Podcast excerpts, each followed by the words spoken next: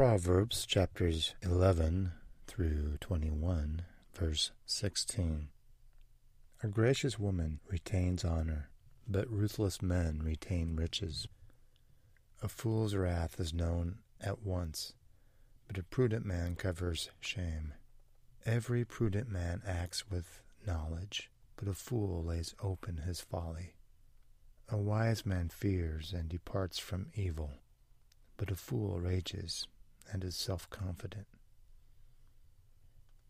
Better is a little with the fear of the Lord than great treasure with trouble.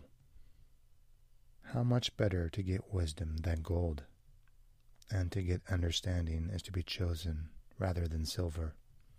Why is there in the hand of a fool the purchase price of wisdom, since he has no heart for it? A man's gift makes room for him and brings him before great men. He who keeps the commandment keeps his soul, but he who is careless of his ways will die. Take the garment of the one who is surety for a stranger, and hold it as a pledge when it is for a seductress. A man who wanders from the way of understanding will rest in the assembly of the dead.